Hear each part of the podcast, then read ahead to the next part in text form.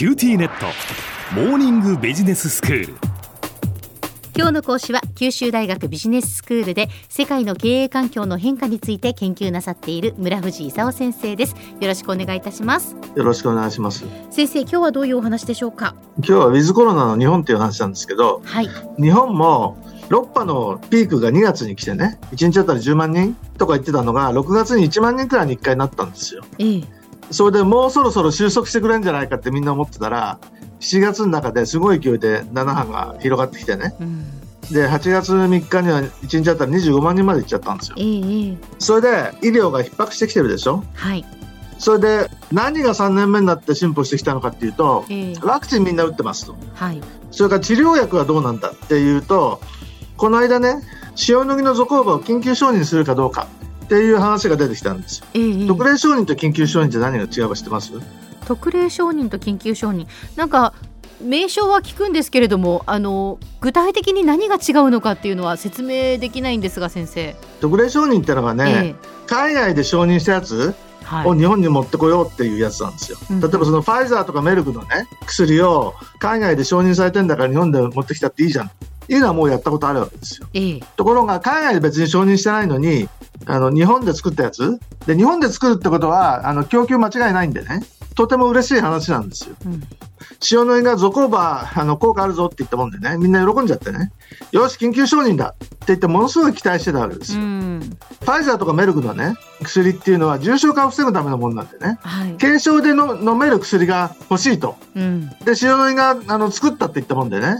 さあ行けって言ったら緊急承認されなかったもんでね、なんだそりゃって言ってまたひっくり返ってね、困ったとこなんですよ。これなんで見送られたんですか？効果がよく分かんないから。だけどウイルスを減らすっていう効果はかなりあるらしいんですよ。ただ他にいろいろ問題もあるんでね、全体もうちょっと試験してみなきゃ分かんないっていうふうに言ったんですけど、そもそもね、緊急承認なんていう制度したことないんだよね。その緊急承認って制度作ったんだったら承認してあげればいいのに、なんだというふうに言ってる人もいるというような話ですよ。でちなみにね、この第7波でものすごい BA.5 が広まってきちゃったじゃないですか。さてどうしようと、行動制限はしないって最初言ってたんだけど、そうもいかなくなってきちゃったでしょ。医療も逼迫してきちゃったし、それで最初に緊急事態宣言を出して、それで緊急事態宣言というほどでもないなっていうことになって、まん延防止措置になって、まん延防止措置も今回出したくないっていうんで BA.5 対策強化宣言っていうのを出そうと、3つ目の宣言が出てきたんですけど、そもそも緊急事態宣言とかまん延防止措置っていつ出たか知ってます？緊急事態宣言はもう2020年のそれこそその4月とかそういう時だったですよね。1波と3波と4波と5波なんですよ。2波だけ出なかったんですよ。1、3、4、5の時は緊急事態宣言が出ましたか？これ全国的にっていうことではなくて、例えば東京だけ出たとかそういう時もありましたよね。緊急事態宣言が出たところと、それから出ないところとあったり、あるいはまん延防止措置が出たところと出ないところとあったり、それから両方緊急事態宣言が出た地域とまん延防止措置が出た地域と両方あったり、まん延防止措置っていうのは第4波から導入されたんですよ。そういう意味ではその4波5波っていうのは両方出てたんですよ。緊急事態宣言、まん延防止措置も。で6波、今年の6波はオミクロンそれほど重病化しないっていうので緊急事態宣言ってことでもないだろうっていうんでまん延防止措置だけ出たんですよ。で今度まん延防止措置っていうのも嫌だっていうんでね、 BA.5 対策強化宣言っていうのが出たんですけど、これどこに出てるか知ってます？都道府県っていうことですか？そもそも出方が曖昧なんですよ今。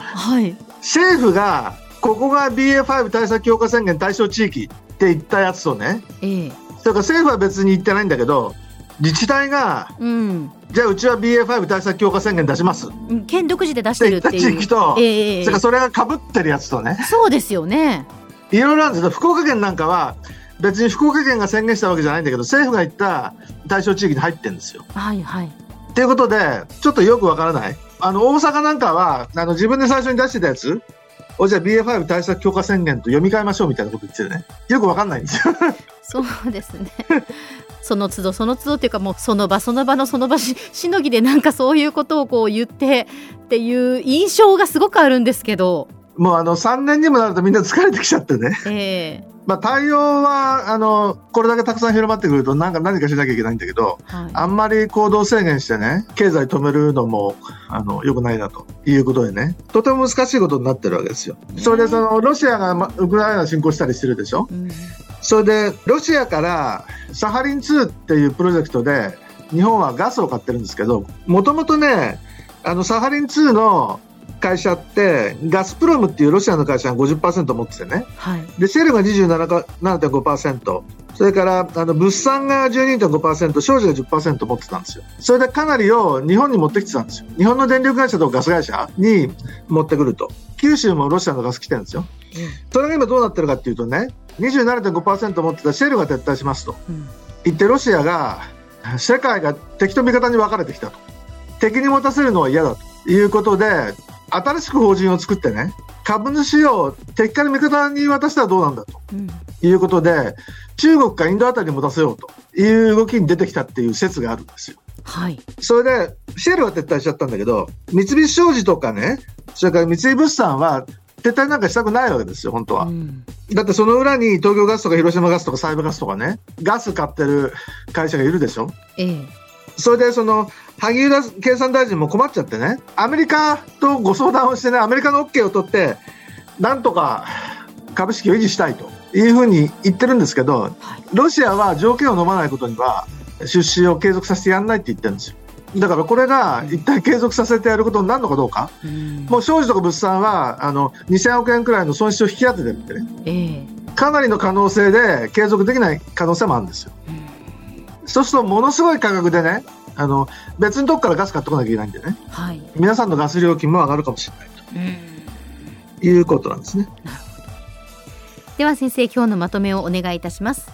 まあ、ウィズコロナの時代が始まって一旦は減少した感染者が7月になってBA.5 による7波で急拡大して医療が逼迫してきた。で政府が BA.5 対策強化宣言っていうのを新設して、宣言だとか地域指定が相次いでいるというところですね。今日の講師は九州大学ビジネススクールで世界の経営環境の変化について研究なさっている村藤功先生でした。どうもありがとうございました。どうもありがとうございました。